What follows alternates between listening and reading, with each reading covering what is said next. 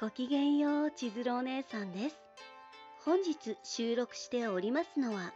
2020年の11月19日です。昨日はお姉さんちょっとヤバめな低血糖の発作が起きてしまいましてでもね一日寝たらすごいだいぶ体調は良くなりましたので、ね、大丈夫ですよというわけでそんなお姉さんの今日の日常は？お姉さん今日ねすごく素敵なご本に出会ったんです。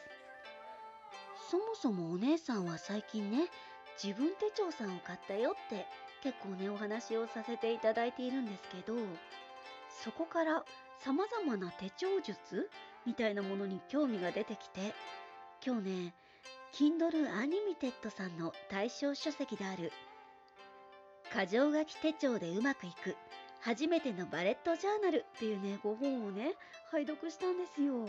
そしたらすっごいためになることがいっぱい書いてあって、そもそも、お姉さん、バレットジャーナルっていう言葉を恥ずかしながら全く存じ上げていなくて、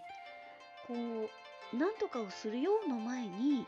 点を打つって、これがバレットって呼ばれるもので、完了したら、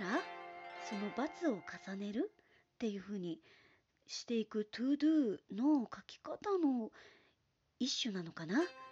それがまたもうおばちゃん感動しちゃってねなんて 謎の喋り方になっちゃうくらい。すごいね合理的なこう書き方で今手帳術のね参考にしようと思って書き出したものをパラパラめくっているんですけどやっぱり一つにメモってまとめるといいのかなと思って。自分手帳さんもお姉さん今一番後ろにね自分手帳さんをちょっとめくると100円ショップで買ったこれすごいちっちゃいサイズのメモ帳が挟んであるんですけど邪魔にならない程度の厚さのノートですね。ミニノート。それをね別のもうちょっとねいい感じのサイズのものに買い直そうかなって後ろに何かあるとジブン手帳さんはこう思いついたことを書き留める場所があんまりいっぱいはないのでそういう専用のノートももちろん売ってるんですけどちょっとね今考え中です。100円ショップのノートを挟んでいこうかそれとも何か別のノートを買おうか素直にジブン手帳さんのアイディアノートを買おうか Don't miss it です。今後が。っていう感じでございます。ね、お姉さんもね、そんな感じで、今日は気持ちはぴょんぴょん元気です。ね、皆さんもよければね、本当に